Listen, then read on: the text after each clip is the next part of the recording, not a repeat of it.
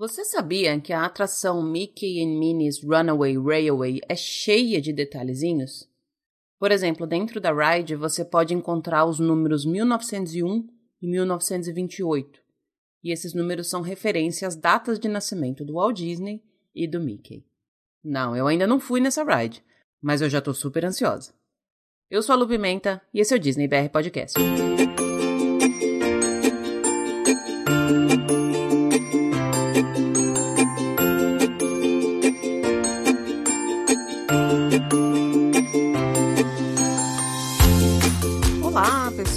Bom dia, boa tarde, boa noite, boa madrugada. Sejam todos muito bem-vindos ao episódio número 70 do Disney BR Podcast. Hoje, ao invés de começar agradecendo, eu vou começar dizendo que eu tô nervosa. Hoje é dia 10 de março, são 8h50 da manhã, aqui onde eu moro, e daqui uma hora e 10 minutos abrem as inscrições para a corrida da Wine and Dine, que vão acontecer em novembro em Orlando. Eu pretendo fazer as três corridas, 5, 10 e 21 quilômetros. A Cria vai fazer 5 quilômetros. Minha irmã vai fazer comigo 5 e 10. E meu sobrinho e minha sobrinha vão fazer 5 quilômetros. Então tem muita inscrição aí pela frente. E quem já fez inscrição de corrida Disney sabe que ela. A própria inscrição em si já é um desafio é um teste de paciência.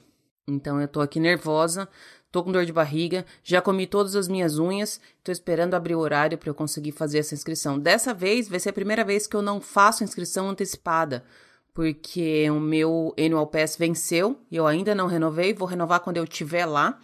Mas quem tem AP e quem é DVC, AP é Annual Pass Holder e DVC é Disney Vacation Club, essas pessoas elas conseguem fazer a inscrição normalmente com cinco dias de antecedência. Abre antes, tem menos gente para tentar fazer a inscrição e são cinco dias a menos de ansiedade.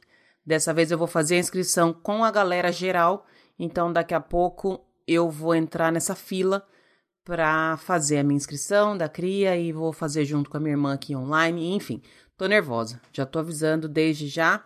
Espero que até o final da edição deste episódio eu já tenha notícias boas, eu já consiga dizer que deu tudo certo, já tô com as minhas inscrições garantidas. E boa sorte para quem também tá aí tentando fazer. Eu sei que esse, esse áudio só vai chegar depois que já tiver passado a inscrição, mas mesmo assim eu tô mandando energia positiva para todo mundo que tá tentando fazer isso agora. Agora sim podemos agradecer. Pode parecer repetitivo, gente, que toda semana eu venho aqui e agradeço todo mundo que tá aí, mas é porque eu não, não, posso deixar de fazer isso. Eu tenho recebido um monte de feedback super legal, eu tenho visto um monte de gente nova aparecendo por aí, e como eu sempre digo, é só porque tem gente aí do outro lado me ouvindo que eu consigo continuar levando esse projeto adiante. Também já falei diversas vezes que é um projeto que me toma tempo, que me dá trabalho, mas é muito gratificante saber que tem alguém aí do outro lado se beneficiando com tudo isso que eu tô fazendo do lado de cá. Então, muito obrigada para quem tá aí desde o começo, muito obrigada para quem tá chegando agora, muito obrigada para quem ainda não chegou, muito obrigada para todo mundo. Eu vou deixar aqueles pedidos que eu sempre faço. Acompanhe a gente lá nas redes sociais, manda os posts de, dos episódios para os amigos, comenta, curte. Se você ouve pelo Apple Podcast, dá cinco estrelinhas lá pra gente, deixa uma review, porque isso ajuda o podcast a ter mais visibilidade e alcançar novas pessoas.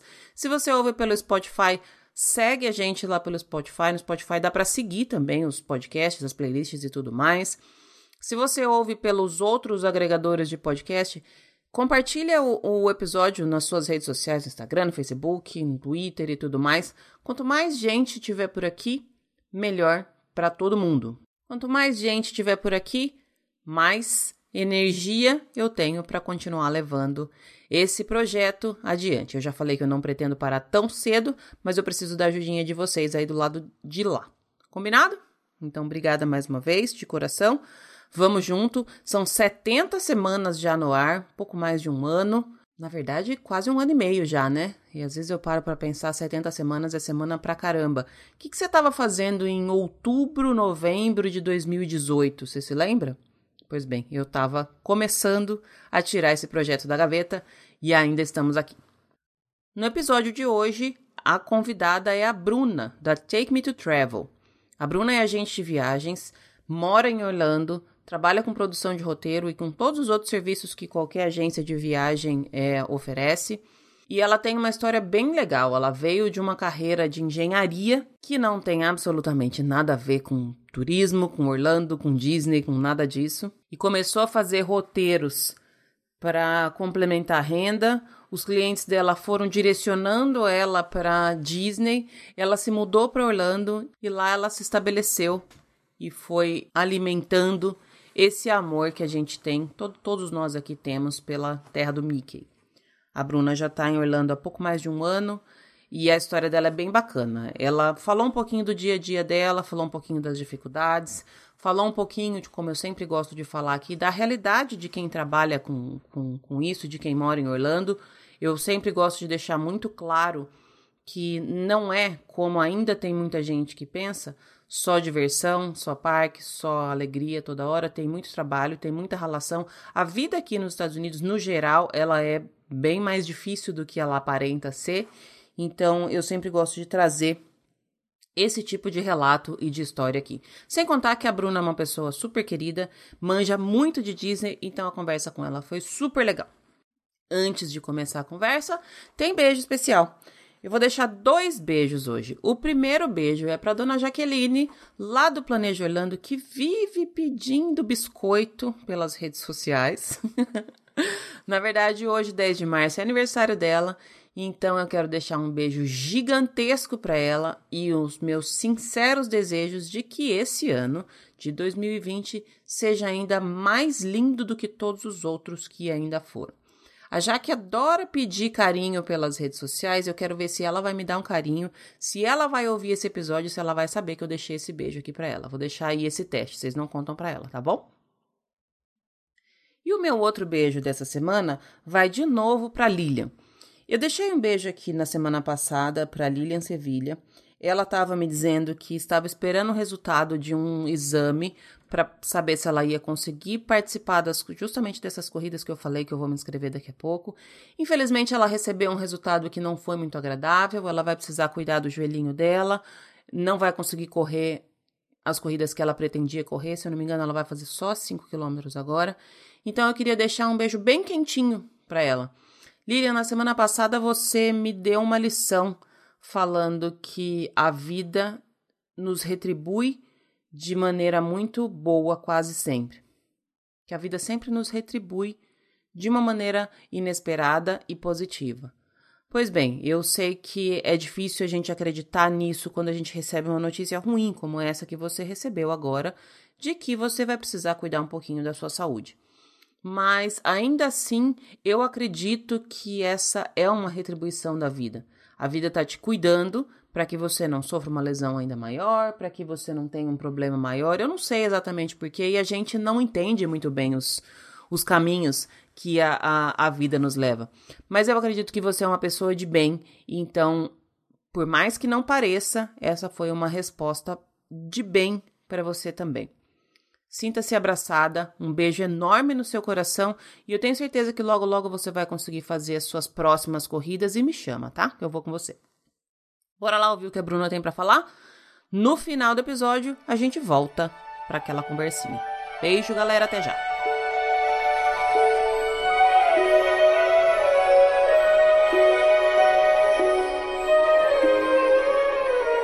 Estamos no ar e hoje eu estou conversando com uma pessoa que já era para eu ter conversado há um tempão, há quase um ano que eu te falei com ela e a culpa é toda minha. Eu vim aqui deixar e público que o atraso é todo meu. Eu mandei um roteiro para Bruna mais ou menos em junho do ano passado e aí há umas duas semanas a gente descobriu que eu mandei para o e-mail errado.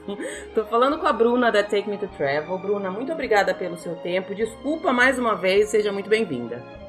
Oi, muito obrigada. Imagina, não precisa se preocupar. É um prazer estar aqui com vocês. Eba. Bom, é, eu vou começar, Bruna, com as perguntas que eu faço de praxe para todos os convidados que vêm pela primeira vez. Tem gente que não gosta muito de responder essa pergunta, porque acha que ela é muito difícil e injusta. Mas eu queria saber qual que é a sua atração preferida na Disney em Orlando. Olha, eu acho realmente injusto. Mas eu acho, eu amo Flight of Passage. Uhum. Que eu acho que realmente é a atração que o pessoal mais. Certo, você fala bem, né? Deve ser a mais nomeada aí. É. Mas eu acho que mais do que estar tá dentro da atração é estar dentro do parque. Para mim, o fato de estar na Disney já é uma atração à parte, não preciso ir em atração nenhuma, não preciso fazer nada. O fato de eu estar tá lá, principalmente no Magic Kingdom, olhando o castelo, já é uma atração que já não precisa de mais nada. Eu acho que você resumiu a resposta que todo mundo gostaria de dar. Eu vou deixar você ficar com essa só porque eu tô em dívida com você. Porque normalmente eu, é porque realmente eu acho que. Eu, e eu até gosto de. Eu até brinco porque eu não saberia responder essa pergunta também. É muito uhum. difícil escolher uma só. Eu acho que varia muito também da, do estado de espírito da gente, de com quem a gente tá, de clima, tem uma série de, de circunstâncias que faz alterar essa resposta, né? Verdade, verdade. Ô Bruna, me conta um pouquinho de como é a sua, a sua história com a Disney. Desde quando você se apaixonou pela Disney e, a, e até onde você está hoje? Até a sua mudança para aí? Como é que foi desde o comecinho até hoje? Então, na verdade, a primeira vez que eu vim pra Disney foi quando eu tinha 12 anos. Uhum. Eu vim com os meus pais. E eu já gostei muito desde aquela época, mas eu acho que o meu amor não se compara ao que, eu, que é hoje. E eu lembro até hoje que eu entrei no Magic Kingdom, era a segunda vez que meus pais estavam indo, na verdade. É, sempre foi o sonho da minha mãe ir pra Disney e eles foram na lua de mel deles. Que legal. Então foi uma, até uma surpresa que meu pai fez pra minha mãe, tanto que ela achava que ela ia pro Nordeste do Brasil e ele levou ela pra Orlando, né? Então, assim, foi um sonho realizado para ela. E depois o sonho dela foi levar eu e meu irmão pra Disney. Então, quando meu irmão tinha 10, eu tinha 12, a gente veio pra cá. E, e eu lembro que o primeiro parque, Magic Kingdom, entrar ali na Main Street, ver o castelo. E a minha mãe começou a chorar. E eu lembro até hoje, minha mãe chorando. E eu achei aquilo bobo, sabe? Eu pensei, nossa, minha mãe chorando por ver um castelo. É que a gente não tem noção. A gente não dá tanto valor às coisas quando a gente é criança, que a gente não sabe o quanto que, nossa, a gente tem que batalhar e trabalhar e ganhar dinheiro pra estar tá aqui. Então eu lembro que naquela época eu achava bobo. E hoje a história se reverteu toda. Quem chora entrando no Magic Kingdom sou eu. e, então, assim, desde os 12 anos eu venho pra cá. E eu sempre comecei já a gostar. Na segunda vez que eu vim pra cá, acho que eu tinha 14, se eu não me engano. E já com os 14 anos eu já entrava no site da Disney e começava a ler sobre as atrações. E eu anotava as que eu queria ir. Então já é uma coisa que já vem desde nova. Mas para começar a trabalhar com isso, na verdade, foi algo totalmente diferente. Eu, pra, muita gente não sabe, eu sou formada em engenharia civil. Eita. É, uh -huh, nada a ver com o que eu faço hoje. Sou formada em engenharia civil. É, eu comecei a fazer uma pós-graduação, comecei a fazer um mestrado. Quando eu comecei a fazer um mestrado na área, é, eu tinha que largar o meu trabalho para me focar no mestrado e eu precisava de um dinheiro extra. Foi quando eu comecei a fazer roteiro personalizado para vários lugares e acabou que o meu público começou a focar na Disney. Então, tanto que a minha própria rede social, Take Me to Travel, não tem o nome Disney, não tem o nome Orlando, porque ele começou como algo geral para todos os lugares que eu já fui. Eu já visitei é, Europa, alguns países da América do Sul, então eu fazia roteiro para vários lugares como uma maneira de ganhar um dinheirinho extra. E acabou que todo mundo começou a focar em Disney, Disney, Disney. O meu público, né, pedia para eu focar em Disney. E, e hoje eu praticamente só trabalho com Disney e larguei mestrado, larguei engenharia, larguei tudo pra seguir uma coisa que era um hobby, mas que virou a minha paixão. Então a sua história é diferente da, da maioria das pessoas, porque a maioria das pessoas começa já fazendo Disney. Porque eu acho que é uma viagem que mais do que todas as outras, é uma viagem que requer um roteiro. A sua foi Sim. ao contrário, né? Foi o pessoal que te levou para ir, na verdade. Isso, exatamente. Eu sempre tive um amor pela Disney, sempre gostei muito, mas eu fazia roteiro para Londres, para Paris, é, Nova York, vários outros lugares. Até quero voltar a fazer roteiro também para outros lugares, mas hoje, com a demanda Disney, não sobra tempo de fazer roteiro para nenhum outro lugar. que bacana, interessante. Isso é realmente uhum. diferente do que, do que a maioria das pessoas que trabalha com isso. Então, você, você chegou a trabalhar com, na área de engenharia?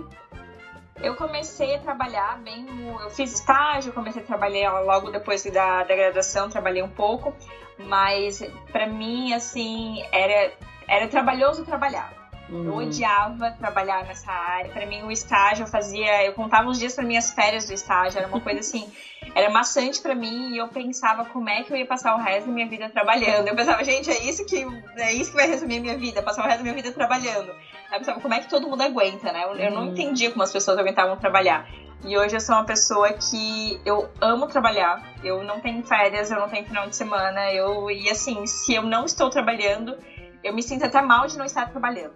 Sabe? Às vezes eu tenho que lembrar que eu tenho que ter pausa, eu tenho que parar uhum. de vez em quando, eu tenho que dar uma relaxada.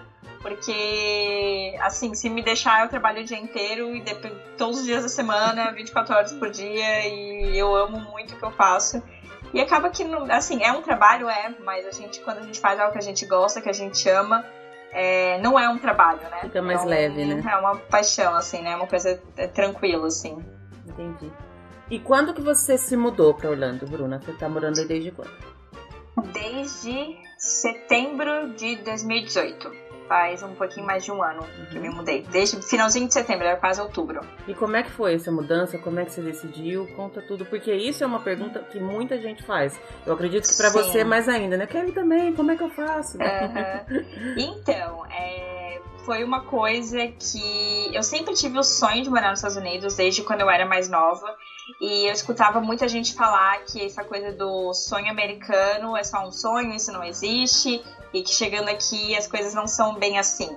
E que eu ia me arrepender de vir passar um tempo aqui, e eu falava, gente, eu preciso ter essa experiência, porque eu não quero chegar depois, sei lá, com 50, 60 anos, né, de idade, e me arrepender de não ter tido essa experiência.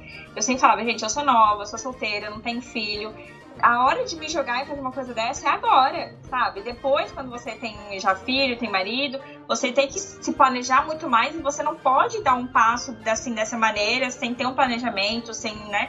Então eu pensei, eu vou, é, eu planejei tudo assim. Foi menos de seis meses que eu planejei, mais ou menos seis meses que eu planejei toda a mudança e as coisas foram acontecendo, foram dando certo. É, e eu vim, na verdade, para ficar seis meses com uma experiência, sabe? Eu falava, eu precisava, eu preciso de seis meses lá para ver se é isso que eu quero pra minha vida ou se não é. E acabou que seis meses tornou um ano e tá, eu tô ficando aqui. Já passou um pouco mais de um ano. Mas assim, se eu falar que é fácil, não, não é. E eu acho que você pode falar a mesma coisa. Não é uhum. fácil estar aqui. A gente batalha muito mais, a gente rala muito mais do que a gente ralaria no Brasil. Mas a satisfação de morar aqui é muito maior do que o trabalho que a gente tem de. né, a relação que a gente tem para estar aqui. É. Então eu acho que tudo compensa. Eu, acho, eu, eu recebo até hoje um monte de pergunta. Primeiro que assim, quando as pessoas me falam assim, você tem sorte de morar aí, eu, eu não acredito em sorte. Eu, acho eu, que... eu não acredito em sorte. É a mesma frase que eu falo. Eu falo, é, gente, sorte você... é uma coisa que não existe. Não, a gente faz sabe? a sorte da a gente. A gente cria a nossa sorte. Exatamente. E, e, esse criar a sorte da gente, ele toma tempo, dá trabalho, você tem que trabalhar uhum. muito mais do que o, o, entre aspas, o normal. E você fala, eu achei legal você falando que você tava na época de ir sem solteira, sem filhos, nada. E assim, foi mesmo assim você se planejou, se organizou e foi. Eu demorei muito mais, porque eu tenho uma filha, então precisei Sim. de um planejamento muito maior, porque realmente é bem como você falou, não dá pra. Quando você tem filho, não tem como você apenas pegar a mochila e ir. Tem, uma, tem uma responsabilidade muito maior. E ainda assim, é, o planejamento eu acho que é, é base de tudo na vida, né, Bruna? Não dá pra gente Com simplesmente certeza. vou e, não, e, e, vou ficar. Não é assim que funciona, né? Uhum. Não, foi tudo. E até esses seis meses foi tudo bem planejado. Eu tava com dinheiro para seis meses. Eu pensava, se tudo tá errado, eu ainda tenho dinheiro guardado para isso. e, e assim, eu tenho, eu tenho uma base de uma família muito boa, né? Meus pais não me sustentam mais há muito tempo, graças a Deus. É, mas eu sempre tive isso em mente, que se tudo der errado, eu poderia ligar pro meu pai e falar, eu preciso de uma passagem de volta. Uhum. E ele ia me mandar. Então, assim, eu, graças a Deus, eu nunca tive que apelar a isso. Mas era uma segurança que eu tinha para eu me jogar para cá. Sim. Porque eu acho que isso tem que deixar bem claro para todo mundo tenha uma segurança, uma maneira de conseguir voltar para o Brasil caso você precise. Uhum. Porque a vida aqui não é fácil, tudo custa o dobro do que a gente achava que ia custar. É, a minha estimativa de custo de vida aqui estava totalmente errada, né? a gente gasta muito mais do que a gente achava que ia gastar. E, e aqui a gente tem que se virar fazendo tudo, né? A gente não, não tem. É, não tem família por perto, graças a Deus eu tenho amigas muito boas que moram aqui, que me ajudam sempre que eu preciso, mas assim, ah, a gente a gente é dona de casa, a gente tem que trabalhar, a gente tem que se virar, a gente tem que fazer tudo por conta própria. É diferente do Brasil, onde no Brasil muita gente ainda tem pessoas que trabalham em casa para ajudar a limpar a casa, né? Essas coisas assim. Aqui a gente não tem, aqui a gente tem que se virar fazendo tudo. Então, então além de passar muito tempo trabalhando, ainda tenho que lavar minha roupa, fazer minha comida, limpar meu quarto. Então é complicado, é muita coisa. É, é, é verdade. O que, que o que, que, você acha que mais mudou na sua vida desde que você que você se mudou para aí, Bruna? Como é que como é que você classifica essa mudança? Você acha que mudou tudo? Foi totalmente diferente? Eu achei legal você falando que é, não queria trabalhar daquela forma para sempre. Ainda bem que você descobriu logo isso, né? Não, uhum. não, não ficou protelando muito. E aí dá tempo de, se você quiser mudar completamente de profissão, dá tempo. Mas qual Sim. foi a, a maior mudança para você que você considera desde que você foi para aí? Então, eu acho que o meu jeito de trabalho, eu, eu penso assim, no Brasil eu trabalhava muito e, e, eu aqui eu aprendi, não que eu não trabalhei ainda muito tempo, mas eu aprendi a administrar mais o meu tempo para na hora que eu tô trabalhando, o meu tempo rende mais. Uhum. Porque eu tenho que ter mais tempo para outras coisas. No Brasil eu não precisava limpar a casa, não precisava cozinhar. Então é outra é outra realidade que a gente vive aqui. E eu ainda tenho que sobrar tempo para ir pra parque, para mostrar, fazer stories. Então, e assim, eu, às vezes a gente. Eu um dos stories, porque eu preciso trabalhar, porque eu preciso fazer um monte de coisa. E as pessoas cobram também isso. Bruno, onde é que você tá? Me sinto órfão quando você não aparece. então, é engraçado, assim, né? Mas é, a gente tem que dar um jeito de adequar toda a vida para conseguir é, é, encaixar tudo que a gente tem que fazer. A gente tem muito compromisso, muita coisa para fazer. E cada vez eu sou uma pessoa que eu adoro novos projetos, eu vou abraçando, abraçando novos projetos, e daqui a pouco eu vejo não tem mais nem braço para ter os projetos. Então é complicado, mas a gente dá um jeito, no fim das contas tá tudo certo. Você, mas você acha que o seu trabalho de produção de roteiros alavancou depois que você foi para aí, vamos falar assim? Sim, e a qualidade do roteiro também. Uhum. É uma coisa que eu tô sempre melhorando. Todo dia eu vou pra parque, vejo alguma coisa nova, acrescento alguma coisa nova no roteiro. E, e a qualidade do roteiro é algo que eu prezo muito, sabe? Tanto que eu tenho um cliente meu que tá desde. Eu, a Technical Travel começou mais ou menos uns 5 anos atrás. E começou, hoje eu tenho agência, mas começou só com roteiro. E eu tenho um cliente desde os 5 anos atrás que todo ano vem pra cá e todo ano faz roteiro comigo.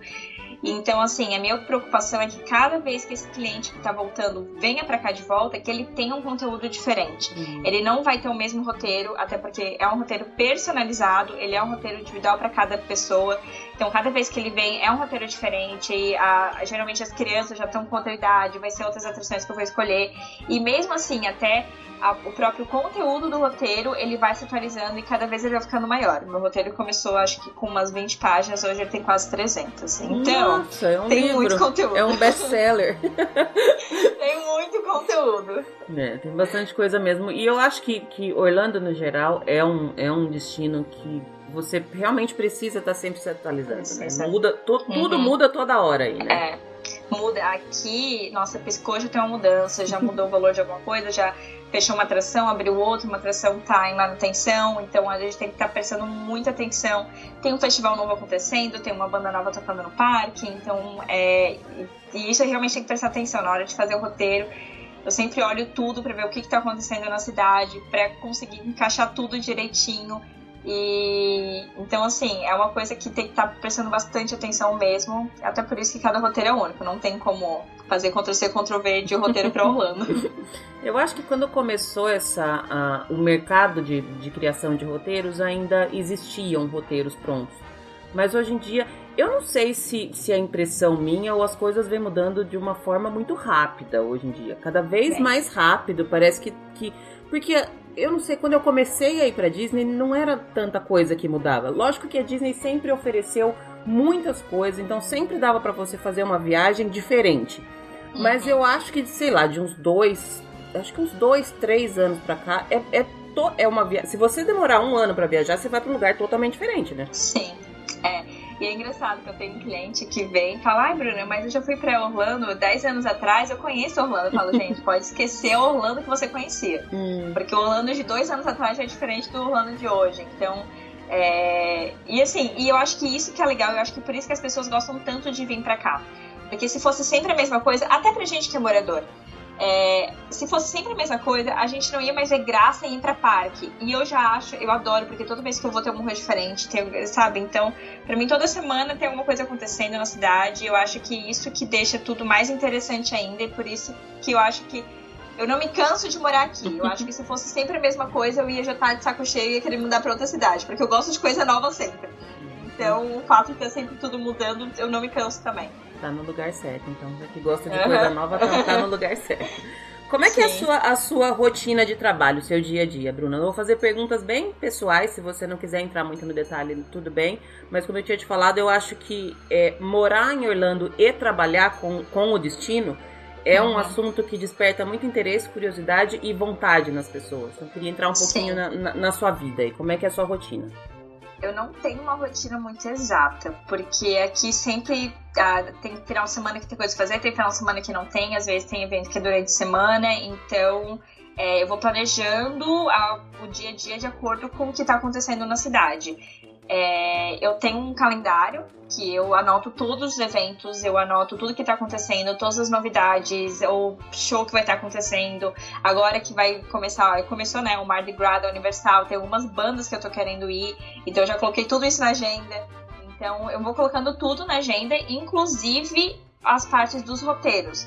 Então, para os meus clientes, eu vejo certinho qual dia que, ele, que ele, eles vão em cada um dos parques e eu faço a contagem da qual é o dia que vou agendar o Fast Pass. Então, para eu já ter o controle de que dia que eu vou ter que agendar cada Fast Pass para cada cliente e qual é o prazo máximo que eu vou ter que botar esse roteiro no correio para dar tempo de chegar em tempo antes da viagem. Uhum. Então, eu vou controlando aí as datas e tem dia que eu não apareço nos stories porque eu tô atuada de trabalho fazendo aqui dentro, mas tem dia que tá mais tranquilo, então eu consigo ainda dar um pulinho em parque. Então, assim, eu não tenho uma rotina muito certa. Eu sempre tento pelo menos ir pra academia durante a semana, mas também não é sempre que eu vou, então assim, acho que eu não, não tenho muito uma rotina. Eu tento domingo me planejar para a semana em relação à comida, fazer, né, lavar roupa, mas em relação ao trabalho mesmo, eu não tenho uma rotina exata. Vai depender da, movimentação de roteiro, vai depender do que está acontecendo nos parques. Então eu vou colocando tudo na agenda e vou ajeitando aí de acordo com o que tem para fazer. Só por essa sua fala dá pra gente ver que não é brincar todo dia, né? Não é, não, não é curtir não é. todo o tempo inteiro no parque, né? Quem me dera. Porque eu falo Quem que essa dera. também é uma visão romântica que as pessoas têm. Eu vou mudar pra Orlando e eu vou ir pra Disney todo dia passear. Não. A não ser que seja uma realidade que, eu, pelo que você tá falando, é diferente da sua e também da minha, porque eu não. Uhum. Mas é muita relação, né? É muita, é muita, muita correria o tempo inteiro, né? A vida aqui é muito corrida e eu falo que aqui o, o dia, nossa, parece que 24 horas não é o suficiente. E dormir 8 horas por noite faz acho que anos eu não. Desde quando eu comecei a trabalhar com isso. Até porque eu trabalho até muito tarde, porque eu rendo muito melhor à noite. A partir de mais ou menos umas 8 horas da noite, meu trabalho rende muito. E em compensação, 7 horas da manhã eu tenho que estar em pé agendando Fast Pass porque isso ninguém faz para mim eu tenho que fazer para todos os meus clientes. E isso eu levo muito a sério. Uhum. Sete horas em ponto eu tô já agendando todos os fast pass. E às vezes é mais do que um cliente, eu tô com o computador com algumas janelas abertas, eu tô com o celular, eu tô com várias coisas, mas dou um jeito de agendar todos sete horas em ponto. Você falou de, de abraçar novos projetos, aí agora você falou de Fast Pass. Você é uma pergunta que nem estava no roteiro, porque esse, o roteiro que eu te mandei já está defasado. Ele não acompanhou as mudanças. Mas você, falando em Fast Pass, você criou uma, uma estratégia e um curso de, de, de marcação de Fast Pass, né? Criei, criei sim. Me Esse fala um curso, pouquinho sobre. É, eu lancei ele no final do ano passado, devo lançar uma nova turma em breve. E eu sempre ia pra parque, agendava um monte de fast pass e muita gente achava isso impossível, né? Eu até fui sábado pro Magic Kingdom e agendei 15 fast pass no eu dia. Vi, eu vi, E, e até postou nos que... stories, né? Eu vou postar uh -huh, pra ninguém falar é. que, eu não, que é mentira. Uh -huh. E eu coloquei lá um teste pra ver se as pessoas acertavam. Eu coloquei 3, acho que 5, 9 ou 15 fast pass pra pessoa acertar quantos eu fiz no dia. E muita gente colocou 9. O que eu já fiquei um pouco feliz, porque muita gente sabe que eu consigo muitos pés pés, então as pessoas, assim, já botaram um número que é um número bom, 9. Uhum. Mas eu consegui 15, então muita gente ficou até impressionada. e na verdade, o meu máximo de pés pés que eu consegui foram 17 Caramba. um dia. É, mas assim, e eram Assim, eu ainda quero conseguir mais, eu ainda vou tentar mais. Mas é, tem, tem maneiras de você conseguir tudo dentro do aplicativo, tudo de uma maneira certinha. Tem muita gente que pergunta se eu tenho algum esquema, se eu tenho alguma coisa por fora. E não é, gente. É tudo aplicativo, é tudo regra da Disney. Só que tem muitas regrinhas na hora de agendar Fastpass que as pessoas não se atentam ou as pessoas não sabem direito como que funciona. Então, o curso ele foi criado para explicar as regras, desde as regras mais básicas até essas estratégias que eu uso. Então, assim, um exemplo: as atrações mais concorridas eu já tento marcar para o começo do dia. Às vezes não vai ter disponível no começo do dia, mas eu vou eu marco elas 30 dias antes para o final do dia, que é o horário mais cedo que tem, geralmente mais no final do dia. E depois, quando vai chegando mais perto, eu vou tentando adiantar e botando mais cedo, mais para cedo do dia possível. Porque as atrações mais concorridas, né? Vou falar de Magic Kingdom. É Space Mountain, Seven Dwarfs, Big Thunder, Splash Mountain, é, Peter Pan. Essas atrações mais concorridas, elas acabam depois do Fast Pass é, e eu não consigo agendar depois mais pro final do dia. Então é mais fácil eu conseguir já eliminar elas no começo do dia. Então são tudo estratégias. Eu sei que as atrações mais infantis são atrações que eu consigo geralmente no próprio dia. Então são coisinhas que eu vou ensinando no curso. Uhum. É, então é um curso que tem de tudo, desde a parte mais básica até a parte assim mais avançada. Desde a pessoa que só quer agendar o Fast Pass, ah, quero só três Fast Pass, 30 dias de antecedência, não tô nem aí de agendar novos Fast Pass durante o dia, até as pessoas que realmente querem agendar vários. Só que também tem aquela parte de que se você for agendar vários fastpass, você vai passar o dia inteiro no aplicativo. Uhum. E eu passo o tempo inteiro no aplicativo. Meu celular acaba a bateria ficando, ficando no aplicativo. Eu tenho que levar o meu carregador portátil porque eu preciso carregar ali durante o dia, que eu fico o tempo inteiro atualizando o aplicativo para conseguir algum fastpass bom. É, eu acho que tem várias. Tem que saber qual é a prioridade, né? Porque tem gente Isso. que vai para parque e não faz tanta questão de fazer todas as atrações. Mas se você uhum. quer fazer todas as atrações, uma coisa que eu também costumo falar bastante é que hoje em dia não tem mais época de pouca gente no parque, né? Impossível. Não, não tem. Antigamente a gente tinha umas épocas que vem tal época que tá mais tranquila, tá hoje não tem. Tem época não que tá tem. cheio e tem época que tá super cheio. É sempre assim. Uhum, é o que eu falo, não existe parque vazio, existe parque menos cheio. Uhum. É bem isso mesmo. Mas é legal. E aí, esse curso você é, é pelo, pelo seu Instagram? Já, já deixa para quem quiser encontrar esse curso. Você falou que vai abrir uma turma nova em breve. Não, então, eu uso uma plataforma chamada Hotmart, que é a mesma plataforma que eu uso de venda. Algumas pessoas já devem conhecer essa plataforma. É, todo o curso ele é gravado em vídeo e fica nessa plataforma. As pessoas podem acessar o momento que elas quiserem. Então, por exemplo, tem gente da turma passada que é, ainda está assistindo as aulas ou pode rever as aulas. A pessoa tem aí acesso por muitos meses. Então elas podem assistir o momento que elas quiserem, podem rever os vídeos no momento que elas quiserem. E eu vou atualizando os vídeos, atualizando o assunto, porque aqui tudo vai mudando, né? Uhum. Agora, por exemplo, saiu que Millennium Falcon vai ter já faz paz a partir de agora desse mês, fevereiro. Então, isso já é uma coisa que vai ter que ser atualizado no curso e as pessoas que estão no curso já vão ter as aulas atualizadas. Uhum. Então, e o, e o que eu pensei nesse curso é exatamente isso. Não tem data, é, não tem horário, não tem nada certinho. A pessoa assiste o momento que ela quiser. Por enquanto as aulas estão curtas, são aulas, são várias aulas mais curtas, então a pessoa pode, ah, não tem muito tempo para assistir, vai lá e assiste aulinhas rápidas, curtas, no momento que ela quiser. E se ela quiser assistir todas as aulas em um dia, ela consegue. Então vai da pessoa, se ela quer assim, assistir aos poucos, se ela assistir tudo de uma vez só, e, mas eu que eu sempre falo para os meus alunos ali é para começar a assistir desde o começo. Porque muita gente fala, não, mas eu conheço Fastpad, eu já agendei Fastpad, eu sei como é que funciona. E às vezes você sabe como funciona, mas às vezes tem uma regrinha, uma coisinha pequenininha que você não se atentou, você não sabia como que funcionava e isso vai mudar toda a sua estratégia. Então tem que saber todos os mínimos detalhes. E você vai, vai anunciar pelos, pelo seu Instagram, as pessoas te seguindo vão saber quando vai abrir turma nova. Você não tem Isso. data ainda para abrir? Eu ainda não tenho data. É, mas provavelmente vai ser ou agora, fevereiro, ou março. Eu só tô atualizando aí algumas aulas, então eu quero que a próxima turma já esteja tudo atualizadinho. E eu sempre tenho um bônus também, então o último bônus que eu dei era um bônus muito bom, mas eu imagino que essa vez não vai ter esse bônus, mas eu vou falar qual era o bônus anterior, que era a, a consultoria. Então, quem comprasse o curso ia ter a consultoria comigo. E teve muita gente aproveitou muito. Teve gente que, na verdade, só queria a consultoria e nem queria o curso, porque o valor do curso ele era mais barato que o valor da minha consultoria. Então, teve gente que acabou comprando o curso para ter a consultoria, mas que acabou depois, aproveitou o curso também, é, até porque durante a própria consultoria eu dava algumas dicas assim: olha, você tá com dúvida nisso? Assiste aquela aula tá lá do curso que eu, eu explico isso direitinho.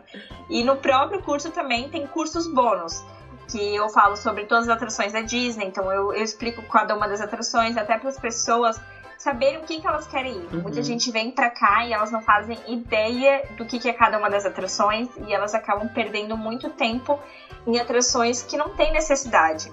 E isso é uma coisa que eu até falo na hora de fazer o meu roteiro, que isso é a parte mais importante do roteiro, que eu vou entender o perfil do cliente e eu vou achar quais são as melhores atrações para aquele cliente. Porque tem atrações Vou dar um exemplo: Peter Pan. É uma atração super concorrida, o tempo de fila sempre é absurdo. Conseguir um Fast Pass também é um Fast Pass mais, mais difícil de conseguir. Ele, assim, ele só não é tão difícil quanto Sete Anões, mas ele é tão difícil, assim, ele tá quase ali com Sete Anões. E, e mas se você também aqui com adolescente, com adulto, não é uma atração que vale a pena, é uma atração infantil. Então tem muita gente que vai passar na frente, vai olhar aquele tempo de fila de uma hora e vai pensar, deve ser uma atração muito boa, vou entrar porque deve ser boa. Passa uma hora numa fila para uma atração que para adolescente e adulto não vale a pena, uhum. sabe? Então, e às vezes perde de ficar uma hora numa Space Mountain porque de longe não tá vendo que é uma montanha russa super legal. Uhum. Então, né, porque não dá pra ver, porque é uma coisa fechada. Fechado. Então, isso faz diferença. As pessoas não saberem o que, é cada uma das atrações, não saberem escolher, é, faz diferença na hora de, de vir para cá, ou às vezes até mesmo é, e só em atração que não tem tempo de fila, que são atrações mais bobinhas, mais simplesinha, por isso que não tem tempo de fila, e perde as melhores atrações, que são as que têm tempo de fila maior. E também, às vezes, não sabe qual que é o melhor momento de ir nas atrações que tem tempo de fila maior, porque sempre tem um momento do dia que elas estão com tempo de fila um pouco mais baixo, que é aquela hora que a gente aproveita para ir. Esse, Quando não tem, faz peça. Esse é o tipo de coisa que só com a vivência mesmo aprende, né, Bruna? Só estando é. aí basicamente todo dia, né? Isso.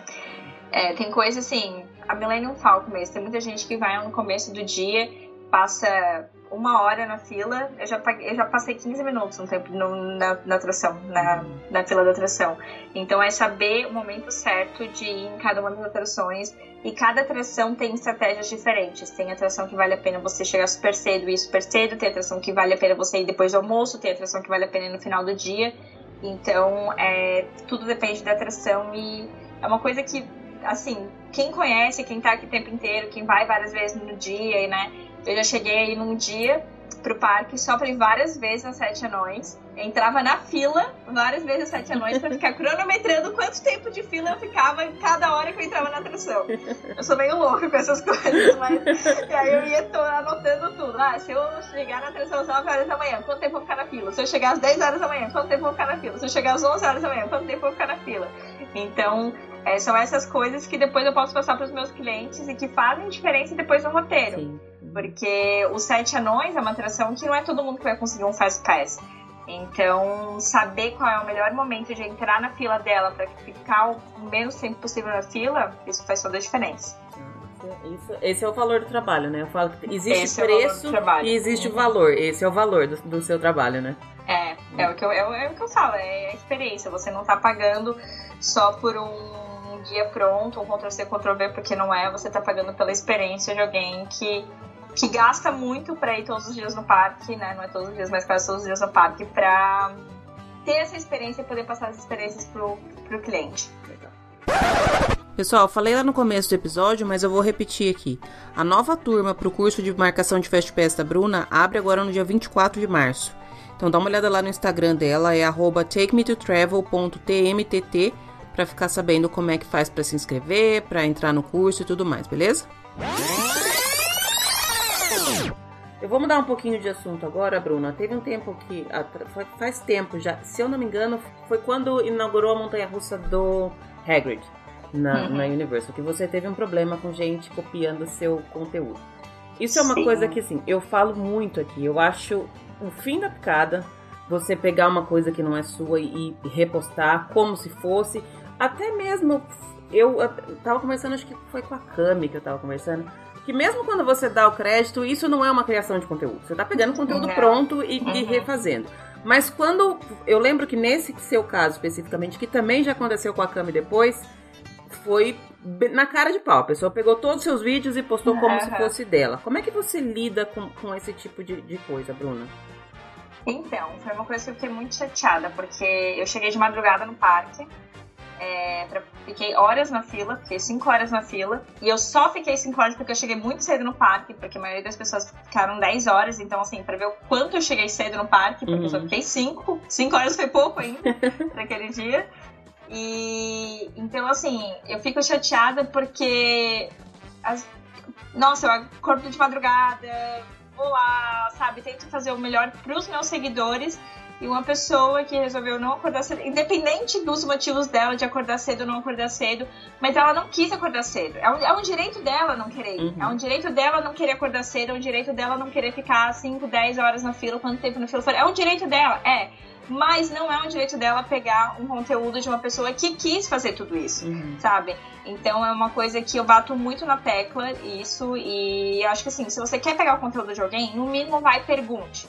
Sabe, pergunte, olha, gostei muito, posso pegar o seu conteúdo? Se a pessoa topar, ótimo, você vai lá, coloca os créditos. Mas eu não gosto. O que, que eu preferia que a pessoa tivesse feito? Chegava lá, mostrava, ah, gente, tá 10 horas na fila, eu não tenho como entrar na fila, não cheguei cedo, infelizmente, não queria chegar cedo.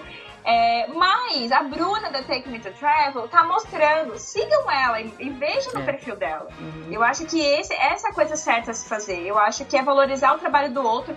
E se tivesse um momento que essa pessoa estivesse fazendo uma coisa muito legal que eu tava fazendo também, eu ia querer retribuir o favor Uhum. e eu teria falado a mesma coisa pros meus seguidores.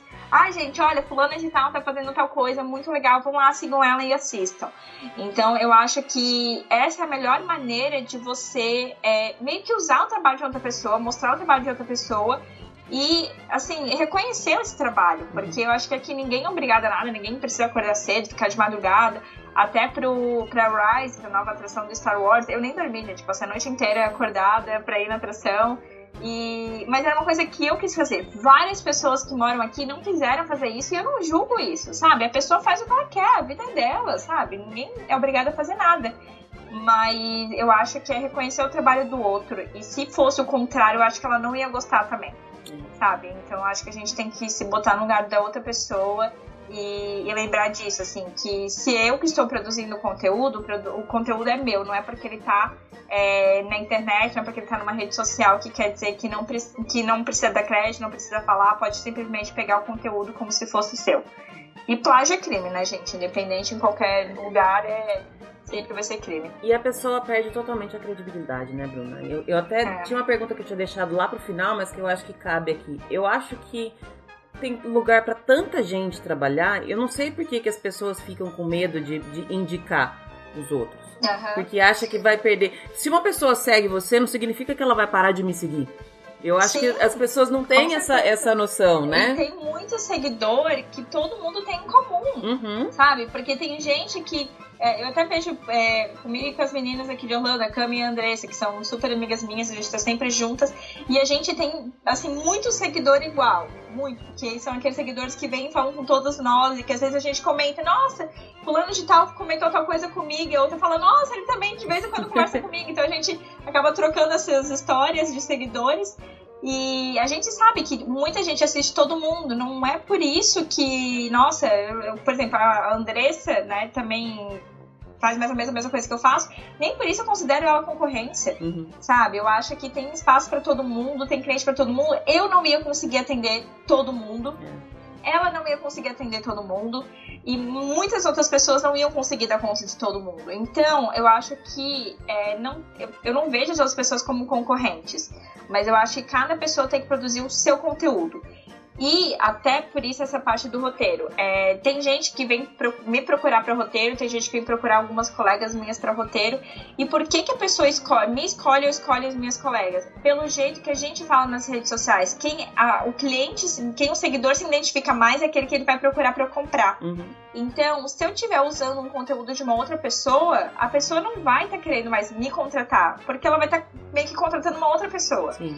Então, é, é, o que eu sempre falo, assim, você tem que criar o seu conteúdo, você tem que buscar a sua maneira de se expressar e de escrever, de fazer as coisas da sua maneira, porque é isso que vai fazer a diferença dos seus seguidores te querer na hora de fechar alguma coisa. Então, é isso que eu acho que, assim, eu, eu super apoio todo mundo que quer entrar nesse mercado, eu acho que é maravilhoso, eu amo muito o que eu faço. Não pensem que é fácil, que não é fácil. Não pensem que vai ser só ir pra Disney todo dia, porque não é ir pra Disney todo dia. Mas, é, assim, é muito gratificante. Por mais que eu trabalhe muito, muito gratificante. Mas sempre procure fazer, os, assim, o seu conteúdo, escrever da sua maneira, usar as suas palavras. Porque é isso que vai te diferenciar do, das outras pessoas que estão fazendo a mesma coisa. Você falou uma coisa que a Andressa também falou quando eu conversei com ela, e que eu lembro que na época que eu conversei com ela me tocou muito. Ela falou assim: eu não vou dar conta de, de atender todas as pessoas. Então eu não tô aqui para roubar cliente nem seguidor de ninguém. Eu quero mais é que todo mundo preste serviço bom para que todo mundo possa ter uma experiência boa quando, quando vai para Orlando. Acho que essa que é, a, que é a ideia que deveria ser pelo menos, né? Uhum. É, mas é exatamente isso. A gente tem um pensamento muito parecido em questão a, a isso, assim, em relação a isso. Tanto que a gente não se vê como concorrente mesmo e a gente troca muita figurinha. Tem muita coisa que, assim, eu acho que ninguém, nem eu, nem ninguém, sabe de tudo. Uhum. A gente não conhece tudo. E por mais que eu sempre queira estar aprendendo mais, sempre vou atrás de conteúdo novo, a gente nunca vai saber tudo. Nunca. E até porque tá sempre mudando as coisas, então a gente tem que ir aprendendo coisas novas. E uma coisa que eu gosto muito de ter amigas que trabalham com isso é o fato que a gente troca muita figurinha, troca muita informação. E todo mundo, e não é só eu que pergunto ou só elas que me perguntam, é todo mundo se pergunta o tempo inteiro. Então, sempre que a gente tem alguma dúvida, a gente, antes de procurar na internet, antes de tentar pesquisar na Disney, a gente pergunta uma pra outra, sabe? Uhum. Até para saber a opinião uma da outra. Às vezes é alguma refeição que a gente ainda não fez, às vezes é algum evento especial que a gente ainda não foi. Às vezes é alguma coisa que a gente deixou passar, porque tem tanta coisa para se fazer, até em, em eventos de Halloween, de Natal. É, tem tanta coisa para se fazer ali, são tão poucas horas para fazer tanta coisa que às vezes a gente não consegue colher todas as informações que a gente queria colher. Então a gente se pergunta muita coisa. Eu acho que essa troca de experiências é muito legal e a gente só consegue ter essa troca de experiências porque a gente não se vê como concorrente. Porque se a gente se visse como concorrente, a gente não ia querer trocar essas experiências, a gente ia falar, não, eu quero ser a única dona da razão, a única dona da, da informação e não quero passar. E isso é mentira, né? Então, é. não, ninguém é dono de nada aqui, ninguém é dono de nenhuma informação. É, então eu acho muito legal essa troca de experiência que a gente tem entre a gente. Ainda bem, porque quem está ganhando é a gente, né? A gente, vocês trazem muito mais conteúdo mais completo, todas vocês, né? Com certeza, com certeza. Bom, mais um projeto seu, que esse eu gosto bastante, é a revista Parte de Diversão. Me fala como é que surgiu a ideia. Eu falei um pouquinho com a Cami também sobre a revista, mas eu queria ver o, seu lado da revista, a sua história com a revista, como é que ela surgiu, como é que ela tá caminhando, e eu vi que recentemente, acho que foi essa semana que chegou nova, não foi? Foi, foi ontem. Legal. Uhum.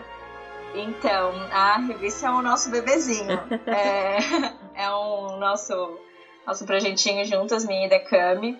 E, na verdade, a ideia é, foi até uma brincadeira no grupo do WhatsApp. A gente tava conversando sobre coisas. Aí eu peguei e brinquei. Eu falei, cara, tu tinha que fazer uma revista. Aí passou cinco segundos, eu pensei, não, cara, mas você deve realmente Mesmo. fazer uma revista. eu falei brincando e cinco segundos depois eu pensei, não, mas a ideia é boa mesmo. Aí a gente começou a conversar e, enfim, no começo eu até falei pra ela que eu achava que tinha que ser um projeto só dela. É, e é uma coisa que às vezes eu ainda bato na tecla com ela, assim, que eu acho que é uma coisa que. Ela é jornalista, ela sempre quis, esse é um, é um sonho dela, na verdade, ter uma revista. Eu nunca pensei, na verdade, em ter uma revista. E pra mim sempre foi essa parte de roteiro, né? E agência. E o que eu realmente amo fazer é roteiro. E, mas ela, ela falou, Bruno, eu não tenho como fazer esse projeto sozinha, eu vou precisar de ajuda. Então eu entrei é, para ajudar ela, até porque a gente tem as é, experiências diferentes, a gente é boa em coisas diferentes, então uhum. a gente se completa. E é até engraçado, assim, que por mais que a gente pareça ser muito parecida e ter muita muito gosto igual para muita coisa. Ah, a gente é apaixonado pela Disney, nossas refeições preferidas meio que são as mesmas, tem muita coisa assim que a gente é muito parecida. E até o, assim, o que a gente busca em, em no nosso Instagram, de realmente falar a verdade para nossos seguidores. A gente não tenta mascarar nada. Ai, não, isso aqui é maravilhoso e tentar vender uma coisa que é maravilhosa quando ela não é maravilhosa. A gente não gosta de fazer isso. A gente é muito aberta, a gente é muito sincera, porque a gente acha que é isso que as pessoas, para isso que as pessoas estão nos assistindo, pra gente ser sincera. Então, por mais que a gente tem muita coisa que a gente é parecida, tem muita coisa que a gente tem uma opinião totalmente contrária. Então, a revista, assim, além da própria revista ser é, sempre um, uma batalha, cada, eu falo que cada revista nova que sai é um, é um filho novo, é um parto que a gente. É um novo filho que a gente gerou, foi um parto realmente para gerar esse filho. Então, assim, sempre é uma batalha isso, mas é também uma coisa que nós duas trabalhando junto, a gente tem que aprender a ouvir a opinião da outra, porque com a Take Me to Travel é só eu, eu não preciso ouvir a opinião de ninguém, uhum. só sou eu. Então, e é a mesma coisa do com o perfil dela, né, que agora é Baica Pinheiro, é só dela, ela posta o que ela quiser, ela fala o que ela quiser e com a revista, não. A gente tem que aprender a trabalhar em conjunto, ouvir a opinião uma da outra, entender a opinião uma da outra e tentar achar ali um meio termo que as duas concordem. E até com a revista é engraçado que tem coisa que. Cada revista que a gente, a gente faz a diagrama, a gente paga uma empresa que faz a diagramação, que eu sempre. No final, a gente sempre acha tudo maravilhoso, a gente sempre ama, acha tudo bonitinho. Mas durante o processo da, da diagramação, a gente começa a. Tem matéria que ela odeia e tem matéria que eu amo. E assim, a matéria que ela achou extremamente feia, eu achei extremamente linda. E daí é uma coisa assim que ela, que ela fala, meu, não, não dá pra entender. E geralmente é, as matérias dela, ela geralmente não gosta, e ela gosta das minhas matérias, e, e pra mim geralmente é o contrário, eu não gosto das minhas matérias, eu gosto das matérias dela. Então a gente acaba tendo essa coisa, mas a gente sempre vai se achando, e é uma coisa que dá, assim, dá muito trabalho, dá, mas no fim acho que compensa muito. E é muito legal estar no projeto com ela, sabe? Uhum. Eu acho que é, ela é uma das minhas melhores amigas e a gente se dá muito bem, ainda bem, e a gente se respeita muito, se entende muito, é, assim, de ouvir a opinião uma da outra e saber achar o meio termo que as duas concordem. Então eu acho que antes mesmo, a própria revista é uma batalha, mas assim, aprender a lidar com isso e nós duas estamos, somos dois, temos dois gênios bem fortes opiniões muito fortes, então a gente aprender a lidar com isso, mas graças a Deus a gente está lidando muito bem com isso, a gente nunca brigou, nunca teve nada assim, mas a é gente luta, tem opiniões né? bem diferentes em alguns momentos. E essa, quando a gente passa muito tempo trabalhando sozinho, eu já trabalho, mesmo antes de eu vir para cá, eu já estava cinco anos com a minha empresa, que não tinha nada a ver uhum. com, com turismo, nem com nada, mas eu fiquei muito tempo trabalhando sozinho. E aí, quando você tem que dividir com os outros, é uma luta, né? Eu, sei, eu é, sou super é. chata com as minhas coisas. Primeiro uhum. que assim, eu, eu tenho aquela coisa assim, não, ninguém vai pôr a mão naquilo que eu tô fazendo, não, não vou aceitar a opinião de ninguém, eu sou meio cabeça dura. Uhum. E quanto mais tempo a gente fica trabalhando sozinha, mais a gente vai ficando assim, né? É, é verdade.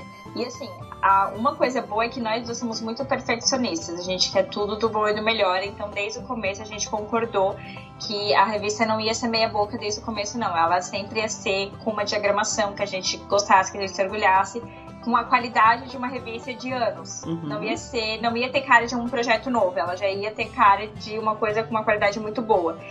Então, só que ao mesmo tempo, ela sempre foi um perfil que ela nunca ganhou dinheiro com o perfil dela. Era um perfil realmente de hobby, de mostrar as coisas, tanto que assim, ela, ela não ganha dinheiro com o perfil dela, ela ela tudo que ela faz ela né, paga, enfim, eu também pago por tudo que eu faço, só que eu tenho toda a parte do roteiro e da agência.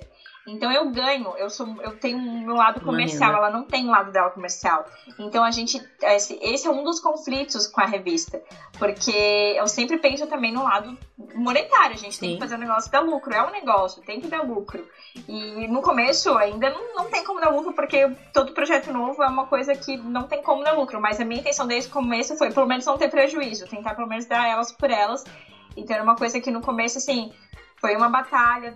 É, assim, essa parte que ela não entende muito esse lado comercial e para mim tudo é o lado comercial. Então eu tentar entender também o lado dela e ela tentar entender o meu lado que é a parte mais comercial. Até por isso que ela me convidou para fazer parte do projeto com ela. Ela falou, Bruna, eu não tenho essa parte comercial. Uhum. Então eu preciso de uma pessoa que cuide dessa parte também para mim. Tanto que quem cuida totalmente do comercial da revista, da parte de dinheiro a receber, coisa para pagar, sou tudo eu. Ela não cuida de nada disso. Ela cuida mais da parte das matérias, revisa a matéria, apesar que eu também escrevo, ela escreve, mas quem faz a revisão geral da matéria é ela. E as ideias sempre da próxima edição a gente, a gente conversa dos artigos, a gente fala em conjunto, né? A gente entra num consenso do que a gente acha legal, o que, a gente acha que vai de repente não nessa edição, mas já para uma próxima edição, a gente já vai anotando tudo, isso a gente faz em conjunto, mas quem fala com todos os nossos colaboradores, nosso time, quem vai atrás é, né, dos textos, quem dá uma revisada nisso tudo é ela, não sou eu que faço nada disso. Hum. É legal porque quando eu conversei com ela, é, era justamente por isso que eu queria conversar com você. Porque a visão dela é totalmente diferente mesmo. É assim, uhum. é, é, uma, uma abertura para falar de outras coisas que não seja só Disney, de coisas que ela gosta também, mas é, é uma visão mais, mais romântica. E a sua visão uhum. é mais negócio, né? É, é, exatamente. Por isso que eu digo assim, a gente, por mais que a gente tenha muito gosto parecido, tem muita coisa que a gente. Tem muito princípio que a gente tem em comum, mas ao mesmo tempo os nossos. É, essa parte de negócio, de business é totalmente diferente, porque ela não tem esse lado business e para mim tudo gira em torno de, do negócio, do, do comercial disso, né? Então uhum. é, é bem o oposto, assim. Se completam as duas. Super uhum, legal. Super legal mesmo. E mais uma vez a gente que ganha, porque eu adoro a revista. E a sua fala define muito bem a revista. Ela não tem cara, nunca teve cara de um projeto uhum. novo. De um, de um piloto, de uma coisa que está uhum. começando. Ela sempre foi muito profissional. E isso é, é, é super mérito de vocês. Eu adoro. E espero que venham que muitas, muitas mais aí. Como, como é que as pessoas acessam e, e, assinam, entre aspas, a revista? Como é que eu, as pessoas podem receber a revista também? Então, é, a gente tem o um site da revista, é parquesdediversão.com. Lá tem um bannerzinho, tem um lugar da revista que a pessoa pode colocar o e-mail dela e ela vai receber um e-mail com é, um negócio para fazer assinatura. A partir dessa edição a gente vai começar a cobrar né, 10 reais. Então, até agora, essa, a gente completou agora um ano de revista, foi a sexta edição, completamos um ano. E a partir de agora a gente está começando a cobrar a revista, até então a revista era gratuita pra gente, para as pessoas verem realmente a qualidade, verem que realmente é uma revista séria. A gente tem sempre 100 páginas em todas as edições. Acho que tirando a primeira edição teve um pouco menos que isso, mas todas as edições fecharam em 100 páginas. Então, é, a gente sempre se preocupou muito com qualidade, com conteúdo bom, conteúdo atualizado. Então, assim, a gente deu um ano para as pessoas verem para que, que a gente veio. Uhum. E daí agora a gente vai começar a cobrar, que é o normal, né, gente? Claro. Todas as revistas, né? Infelizmente, a gente precisa de dinheiro para sobreviver, a gente paga, a gente tem custos muito altos para fazer uma diagramação bonitinha do jeito que a gente faz. A gente paga muita coisa por fora, que tem muita gente que não, não percebe é. isso, a gente tem muito custo por trás disso. E a gente precisa pagar esses custos, que senão a revista vai deixar de existir se a gente não, não, né, não uhum. deixar pelo menos elas por elas. Então, é... então agora, a partir dessa edição, a gente está começando a cobrar, mas o pagamento, por enquanto, ele é feito pelo PayPal. E, então é um pagamento super seguro, um sistema super tranquilo de fazer e a pessoa acessa através de um site ou aplicativo chamado ISU. Uhum. E é um dos aplicativos que a gente é um desses sistemas de distribuição de revista que existem, a gente optou por esse por enquanto. E é super tranquilo a pessoa, se ela quiser, ela pode entrar diretamente no link que a gente manda no e-mail e já acessar ou se ela depois não quiser, mas ter que acessar pelo link no e-mail, ela pode criar um, um login senha no próprio ISU e deixar salva a revista lá. Então ela sempre vai ter acesso a essa a revista que vai estar lá. Mas a, as revistas anteriores, as pessoas conseguem ter acesso? Conseguem. Ah, então. então, quando ela, elas assinam a revista, elas até podem escolher, na verdade, na hora que elas entrarem no site, elas podem escolher qual edição que elas querem. Mas depois que elas escolherem qualquer edição, depois de uma semana, elas vão receber um novo e-mail com todas as edições anteriores que elas podem acessar ainda, as, as edições que eram gratuitas, né? Uhum, entendi. Então, mesmo a partir de, da próxima, que será paga, ainda assim, a gente, todo mundo consegue acessar as anteriores. Para quem ainda não conhece, quiser conhecer uhum. antes de acessar. Quer conhecer o trabalho, pode entrar, todas... acessar as gratuitas, ver realmente que o conteúdo é bom, que tudo é maravilhoso e começar a assinar as próximas edições. E é maravilhoso mesmo, super recomendo. é, assim, é uma coisa que eu tenho muito orgulho, gente. Eu falo que eu, assim, é, é, muito difícil falar de um trabalho nosso, porque eu sempre tenho algum erro, sempre vai ter alguma coisa que eu não vou achar que é perfeita. Eu não acho que nada é perfeito, nem o meu roteiro é perfeito, nem a revista é perfeita, mas eu tenho muito orgulho das, tanto do meu roteiro quanto da revista, assim, sabe? O, o trabalho final, quando você vê tudo pronto, você pensa assim, ah, ainda tem alguma coisa para ser feita? Tem. Mas eu acho que nunca vai estar perfeito. Eu acho que Que é isso que a gente. E isso é uma coisa que eu sempre falava pra Cami também. A Cami é muito mais perfeccionista do que eu sou. Então eu falava, Cami, nunca vai estar perfeito. Se você ficar procurando a perfeição, esse projeto nunca vai sair nunca do. Vai sabe? Nunca vai sair do papel. Uhum. E é tanto que o projeto atrasou, era pra gente ter lançado a revista antes do que ela foi lançada, antes que ela começou, porque ela tava procurando uma perfeição que eu falei pra ela que não existia. Então, foi uma coisa. E tem uma frase que quando eu comecei com essa coisa de montar meu próprio negócio, eu pesquisei muito sobre empreendedorismo, enfim. E uma frase que eu vi que era feito é melhor que perfeito. Uhum. Então, é uma coisa que eu levo muito isso pra vida, assim, sabe? Eu, eu, eu preciso fazer isso, ele nunca vai estar perfeito, mas eu tenho que fazer e depois eu vou aprimorando com o tempo. É a mesma coisa o roteiro. Eu não tinha como, cinco anos atrás, fazer um roteiro com a quantidade de conteúdo que eu tenho hoje. Uhum. E se eu tivesse esperando cinco anos atrás ter um roteiro com a qualidade que eu tenho hoje, eu nunca teria nem começado. Uhum. Então a gente sempre tem que aprimorar. E a revista também, a gente vai aprendendo muita coisa. Eu acho que essa foi a edição que a gente menos teve dor de cabeça com prazo de entrega. Ai, porque legal. a gente tá aprendendo a lidar. Faz um ano que a gente tá trabalhando com isso. Então, assim, a gente tá ainda batalhando com essa coisa de prazo de entrega, de quando que é melhor a gente é, mandar tudo pro pessoal da diagramação. Então, o pessoal da diagramação já sabe a data exata que a gente vai estar tá com tudo pronto para eles começarem a trabalhar. Então, assim, é, e não é só eu e ela trabalhando, também tem a parte do pessoal da diagramação que a gente tem que ficar discutindo. Aí eu e a Cami a gente fala, não, mas isso a gente gostou, isso a gente não gostou. Então a gente tem que entrar no consenso entre a gente para depois passar pro pessoal da diagramação, que às vezes eles mandam uma contrapartida. Não, mas se a gente fizer isso também não vai ficar legal por causa disso, isso e daquilo. Uhum. Então, mas assim, é, no final, eu não posso falar que é perfeito, porque não acho, eu acho que nada na vida é perfeito. Mas no final eu tenho tá muito orgulho do resultado. Legal. Sabe? Eu tenho muito orgulho do, de como a revista fica no final e, e é, é, o nosso bebezinho, assim, sabe? Quando você olha assim, você tem orgulho da, do seu filho. O, o, eu não tenho filho, mas a revista é meu filho. No final eu tenho um monte de orgulho. E eu estou escutando você falar dessa questão de prazo. Eu trabalhei muito tempo na, na área editorial. E é um inferno prazo editorial, e aí a diagramação atrasa, e aí você manda uma coisa, ela faz de outro jeito, daí tem que refazer, uhum. daí não dá tempo. Nossa, é uma loucura. Eu tô, eu tô é. me vendo há uns, sei lá, uns seis anos atrás nessa, nessa, nessa loucura. Quando você falou que foi a, a, vez que teve menos dor de cabeça, eu falei, cara, então vocês estão muito bem no, no, no projeto de vocês, porque é, demora. Sem dor demora. de cabeça, acho que nunca vai ter. Mas não, se já tá diminuindo, já tá bom, uhum. já tá no caminho certo já. É. Mas aí daí no final, tá tudo pronto, a gente começa a revisar tudo, ver se tá tudo certo, ver se as imagens estão todas no lugar certo, ver se. E sempre tem erro, gente. Sempre tem erro. Sempre sai a matéria que eu escrevi com o nome da Cami. ou foto de uma atração que não é nada a ver com a atração que a gente estava falando.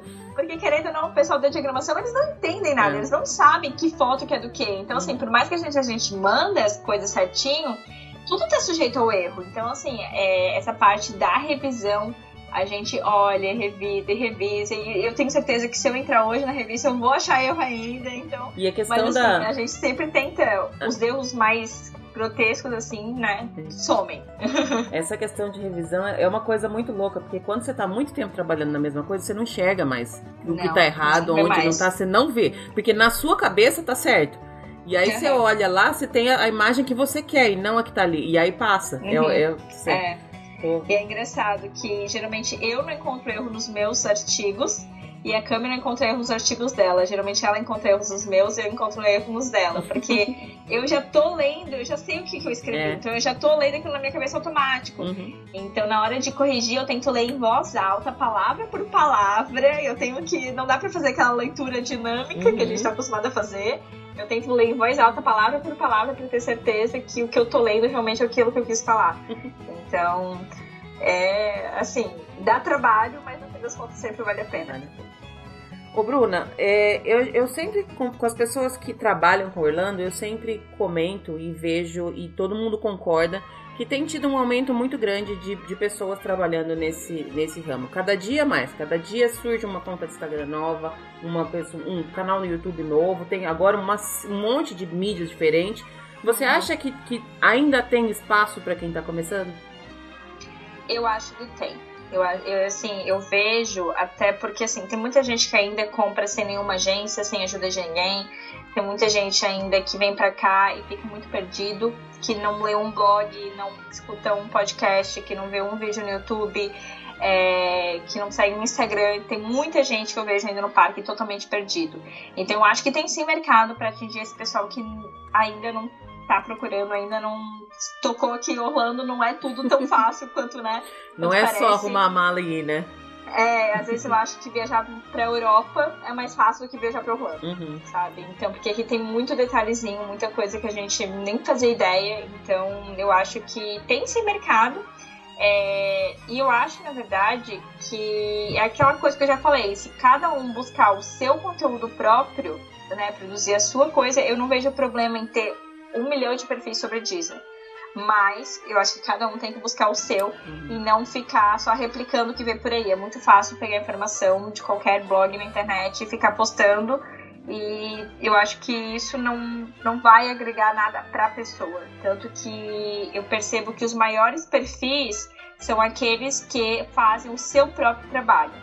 Então, isso, assim, é, os menores, os que não querem passar trabalho, né? Que, assim, quem não quer criar seu conteúdo não quer passar trabalho. Uhum. São pessoas que não vão conseguir sobreviver nesse mercado. Então, se eu posso dar uma dica para qualquer pessoa que está começando é não é algo fácil, não é algo que você vai fazer sentado no sofá de sala, da sala, não é algo que você vai fazer só indo para parque todos os dias. Você tem que ir atrás de conteúdo, pesquisar muito e produza o seu próprio conteúdo, porque o seu público, os seus seguidores querem te ouvir. Uhum. Se eles quiserem ver um Ctrl-C, Ctrl-V de outro lugar, eles estariam procurando conteúdo de outra pessoa e não o seu. Uhum. Então eu acho que isso que faz a diferença, você pesquisar, é, fazer o seu próprio conteúdo e não tem nada de errado pesquisar em outros perfis e ir atrás de conteúdos de outros perfis com base de pesquisa.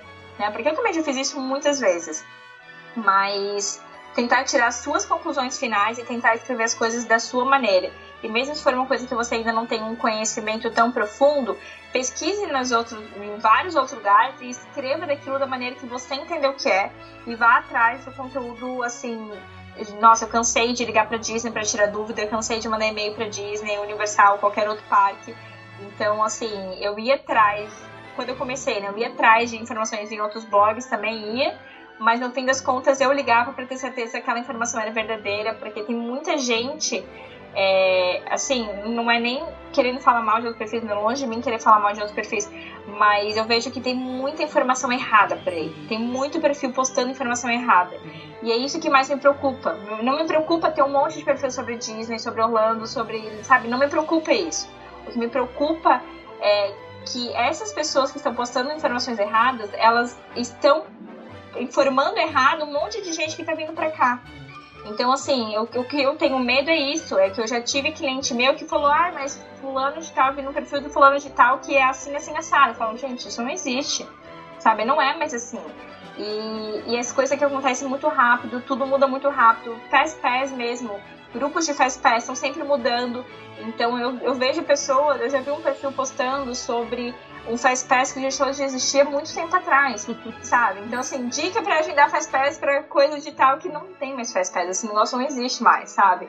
Então, aí me preocupa é quantas pessoas, quantos seguidores estão lá vendo uma informação errada que vão vir pra cá e vão estar frustrados, tipo, tá, mas cadê esse Fast Pass que falaram? Cadê essa pessoa que falaram pra ir? Entendeu? Uhum. Então, é isso que mais me preocupa, não é a quantidade de pessoas, e sim é, às vezes informações que não estão atualizadas porque a pessoa não está indo atrás da informação atual, ela está vendo alguma informação desatualizada de algum outro lugar e está copiando e colando essa informação. Só replicando sem, sem saber é. se realmente faz sentido ou não. Eu adorei a sua frase de que o seu seguidor quer saber o que você tem para falar. Mesmo que seja uhum. o, o mesmo conteúdo, a mesma informação que trocentas outras pessoas já falaram, mas o seu seguidor quer ver o que você quer falar sobre isso, né? É, exatamente. Eu tenho muito cliente que chega e fala assim, Bruno, eu vi é, essa pessoa dando dica de tal coisa. O que, que você acha sobre isso? Você uhum. acha que, que é legal para mim? Sabe? Então eu acho que cada um tem a sua opinião é, e, e, eu acho que eu já vi, por exemplo, Eu já vi blogs falando que o dining package do Fantasma que não é legal. Gente, eu amo. Pra mim é a melhor coisa que existe na vida. Então, assim, são opiniões. Sim. Eles estão errados? Não. Eu estou errada? Não. São opiniões diferentes, sabe? Então, vai de cada um falar aquilo que prefere, falar e assim, os meus seguidores, eles querem me escutar. Não quer dizer que eles não vão escutar outros perfis, mas eles querem saber a minha opinião. Sim. Sabe? Às vezes tem um prato que eu acho maravilhoso, muito gostoso, e tem gente que odeia. Uhum. Sabe? Mas os meus seguidores querem saber a minha opinião. Então por isso que eles me seguem. É isso que eu acho que todo perfil tem que fazer. Tem que falar a sua opinião. Por isso que os teus seguidores te seguem. Se ele quiser escutar o, um Ctrl-C, Ctrl-V de fulaninho, ele vai estar seguindo fulaninho, não é. você. Adorei, adorei. Eu adoro pessoa sincera, assim, adoro. E eu adoro muito, eu gosto muito de, de deixar muito claro a seriedade do trabalho das pessoas. Por isso que eu sempre escolho pessoas em quem eu, eu confio. E assim, às vezes eu nem conheço o trabalho, por exemplo, eu nunca comprei um roteiro seu. Mas uhum. eu te acompanho e sei que você faz um, um, um, trabalho sério e leva as coisas de uma maneira ética, que eu acho que isso é, é um o mais importante que também falta, infelizmente, é. ultimamente. É. Bruna, é, o espaço é seu agora. Me fala dos seus serviços, onde as pessoas te acham, o que, que elas podem comprar e adquirir com você. Eu tenho toda a parte de agência, é, passagem aérea, hotel, carro, seguro viagem, ingresso, tudo isso eu posso auxiliar. É, e a minha agência chama né, Take Me to Travel, as minhas redes sociais é takemetotravel.tmtt. E o meu serviço principal é roteiro e consultoria. Na verdade, a agência surgiu como uma coisa que os meus clientes de roteiro e consultoria ficaram pedindo para mim, né? Bruna, eu também preciso de ingresso, você vende? Aí eu comecei a vender porque eles pediram. Mas o que eu realmente amo fazer é roteiro e prestar consultoria, é ajudar e realmente falar com cada um dos clientes, entender a necessidade deles, o perfil deles, o que, que eles querem, qual que é o sonho deles quando eles vêm pra cá qual que é o personagem preferido que eles não podem deixar de, de encontrar. Então isso que realmente é, é, pra, é esse o meu trabalho, sabe? É escutar cada um dos clientes, entender o que eles querem fazer o roteiro para eles. Então, o meu roteiro ele é super completo, ele é feito para cada uma da família individualmente. Ele tem desde aquela da parte básica de como que funciona a imigração, regras de alfândega, como dirigir em Orlando, as regras, né? Como que funciona a gorjeta, o que, que é um table service, quick service, enfim, toda essa parte básica, né? É, até o planejamento diário e não só dentro dos parques como fora dos parques. Muita gente pergunta se o roteiro é só para dentro dos parques e não, não é. é eu faço também roteiro para fora dos parques. Pode ser que a pessoa queira um dia de compras, então eu auxilio onde que ela vai comprar, quais são os melhores lugares para comprar, de acordo com quanto ela quer gastar, de acordo com as lojas que ela gosta é, né, de acordo com o que ela vai querer comprar durante a viagem. Até passeios também legais, tem muita coisa legal para se fazer em Orlando, fora de compras, fora de parques. É, então eu sempre converso com o cliente, vejo o que, que eles querem fazer e eu vou encaixando aí passeios diferenciados dependendo do que eles querem. Tem cliente que só quer compras e parque, tem cliente que quer uma viagem diferente porque já veio aqui trocentas vezes, já comprou Deus o mundo aqui e agora quer fazer uma coisa diferente. Então eu também vou colocando isso. Dentro dos parques, eu coloco toda a sequência das atrações. É, de acordo com o perfil, eu escolho a atração de acordo com o perfil do cliente e eu monto a sequência para que a pessoa ande o menos possível e passe o menos tempo possível em fila. Claro que aqui, gente, sempre vai ter fila, sempre vai ter alguma coisinha. Não existe, até fila de Fast Pass existe, é. tá? Então quem acha que Fast Pass não existe, não existe fila, existe. Já passei 20 minutos em fila de Fast Pass. Então, sabe, é, faz parte. Então quem não quer enfrentar a fila você não tá vindo pro lugar não tá. certo. Tá. Se você não gosta de pessoas, lugares tumultuados, você não tá vindo pro lugar certo. É. Então, assim, é, e é o que eu falo pros meus clientes, gente, vocês estão de férias, sabe? O roteiro vai estar tá lá, é tudo para auxiliar vocês, mas faça as coisas no ritmo de vocês, sabe? Se por acaso eu tiver que pular alguma atração porque vocês não estavam afim, chegou na porta e falaram, não tô afim, Pulem, pulem, sabe? O roteiro tá ali pra auxiliar vocês. Eu tô ali no WhatsApp para auxiliar eles, então tudo que eles precisarem é, eles entram em contato comigo e todas as dúvidas, às vezes até as dúvidas mais bobas, eu tô lá para responder. E eu falo assim que não tem dúvida, tem muita gente muito criativa assim, ah, uma perguntinha tão tola. Eu falo, gente, não tem pergunta tola, eu tô aqui para isso, uhum. sabe? É, é, independente se for a primeira vez ou a vigésima vez de você em Orlando, É, a gente sempre tem alguma coisa nova para aprender e eu sempre tô ali para ajudar. Então, eu tô sempre no WhatsApp dando a consultoria para os meus clientes do roteiro para tirar todas as dúvidas, independente de serem bobas ou não serem bobas. e eu já, já assim, tem perguntas que às vezes a gente fica até impressionado que a gente recebe, que a gente pensa que é uma coisa óbvia, mas para algumas pessoas não são, é. sabe? Então, uma das é perguntas que, eu recebi eu... é se tem é, alho para comprar em Orlando. Eu falo assim, gente, tem, tem, você não tá indo pra Marte, tem. Mas assim, sabe, são coisinhas às vezes que pra gente é uma coisa tão óbvia, assim, óbvio que tem alho pra comprar em Orlando. Mas pra pessoa é, é, é. importante. Uhum. meus filhos adoram comer comida com alho, eu vou cozinhar, eu quero saber se tem alho. Só uhum. tem, tem alho. Pronto. Sabe? Então, é. Então, assim, é uma pergunta meio tola para algumas pessoas, sim. Para muitas pessoas vão pensar, nossa, mas ele perguntou se tinha alho em Orlando, ele pagou ela para saber se tinha alho em Orlando. mas, assim, não me pagou para isso, ele perguntou mais um monte de outras coisas. Mas, é, acho que faz, faz parte, assim. Então, é, é para isso que eu tô aqui, sabe? Independente da pergunta, eu tô aqui para auxiliar as pessoas e é isso que é isso que eu amo fazer. É, dá pra ver, um olhinho brilha quando fala. ah, eu amo muito, sou muito apaixonada. Bruna, brigadíssima pelo seu tempo, pela sua disponibilidade. Adorei conhecer um pouquinho mais da, da sua história. Da última vez que eu tive aí, eu quase te encontrei numa das corridas que você esteve lá. Eu tinha ido embora, ah. depois eu fiquei sabendo que você chegou. Mas na próxima a gente marca de se encontrar. Com certeza. Muito obrigada pelo convite. Adorei estar aqui. Adorei falar um pouquinho aí sobre o meu trabalho, sobre a revista. Próxima vez que vier ao Orlando, a gente com certeza se encontra. Combinado. E quando tiver mais projetos, vem contar de novo aqui. Você que falou que tá cheio de projetos, eu já quero saber tem, de todos. Tem muita coisa aí, tem muita coisa vindo por aí. Só falta tempo pra conseguir botar tudo em prática, mas ideia que não falta por aqui. Obrigadíssima, Bruna. Um super beijo. Obrigada. Beijo.